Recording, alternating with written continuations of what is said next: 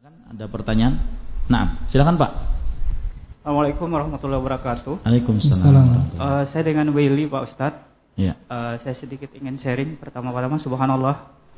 Uh, pertanyaan saya sudah terjawab ketika saya bertanya kenapa ya di dalam Al-Quran itu selalu didahulukan uh, pendeng apa, pendengaran dan penglihat uh, daripada penglihatan. Ya. Uh, yang kedua saya ingin sharing juga sedikit. Uh, saya kebetulan pernah di memang dulu di SLB katanya sih sekolah luar biasa tapi buat saya biasa-biasa aja. Iya.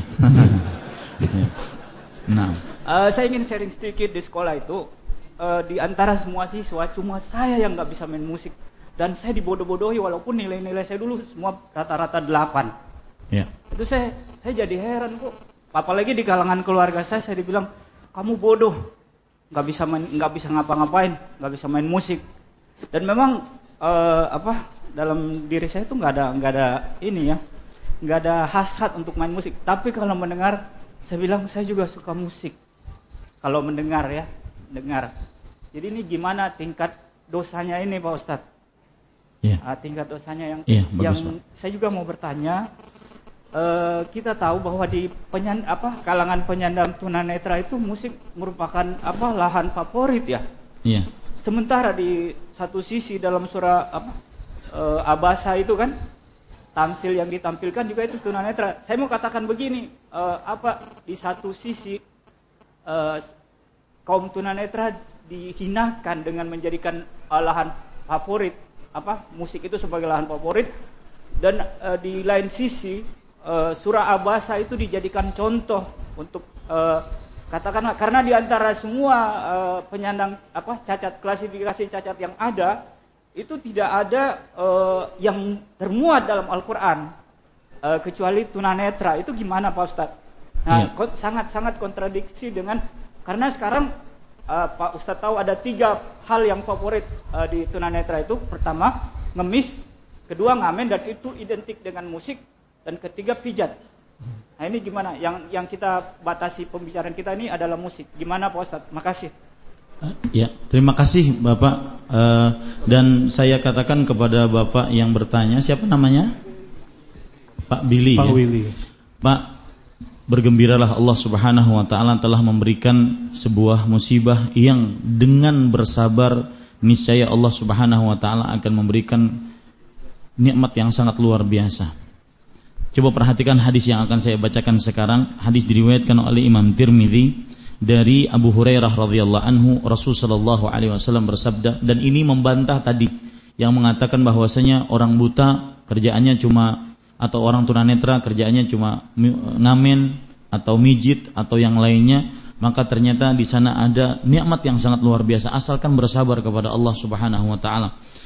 Allah Subhanahu wa taala berfirman dalam hadis qudsi, "Man adhabtu habibataihi fasabara wahtasaba lam arda lahu thawaban dunal jannah."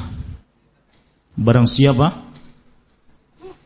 yang aku ambil kedua hal yang sangat dia cintai yaitu matanya. Lalu dia bersabar dan berharap pahala dari Allah Subhanahu wa taala. Aku tidak ridha untuknya kecuali surga Allah Subhanahu wa taala maka kepada kawan-kawan yang juga semisal dengan Bapak Billy bersabarlah dan terus berharap pahala dari Allah Subhanahu wa taala wallahi terkadang mata ini terkadang mata ini menjadi penyebab yang paling terbesar seseorang masuk surganya Allah Subhanahu wa taala. Kebalikannya, kadang-kadang mata ini penyebab terbesar seseorang masuk nerakanya Allah Subhanahu wa taala. Dan subhanallah, bersyukurlah kepada Allah.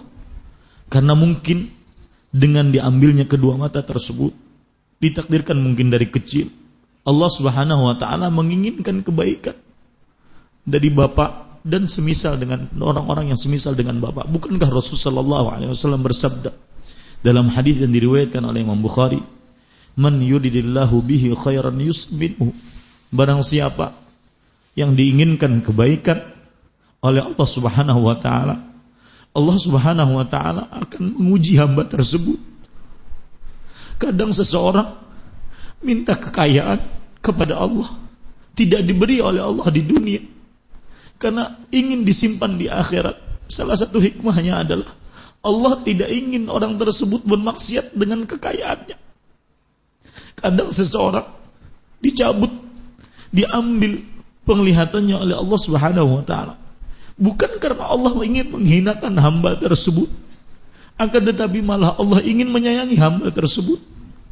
Mungkin saudara kita Billy dan kawan-kawan yang lain yang semisal dengan beliau. Mungkin Allah Subhanahu wa taala menginginkan mendapat mereka mendapatkan tempat yang tinggi di surga. Akan tetapi kalau dilihat dari sisi amalnya tidak sampai kecuali sampai sini saja. Maka dengan musibah tersebut Allah mengangkat derajatnya. Maka saya katakan kepada Bapak Billy, tersenyumlah dengan musibah yang Bapak dapatkan. Karena sungguh cinta Allah Subhanahu wa taala lebih luar biasa dibandingkan hinaan-hinaan orang-orang yang menghina yang tidak tahu apa hikmah di balik semua yang Allah Subhanahu wa taala ciptakan. Maka dan semua orang mempunyai mempunyai kelebihan yang Allah Subhanahu wa taala berikan. Hanya sebagian orang tidak mengetahui akan kelebihan tersebut. Wallahu a'lam.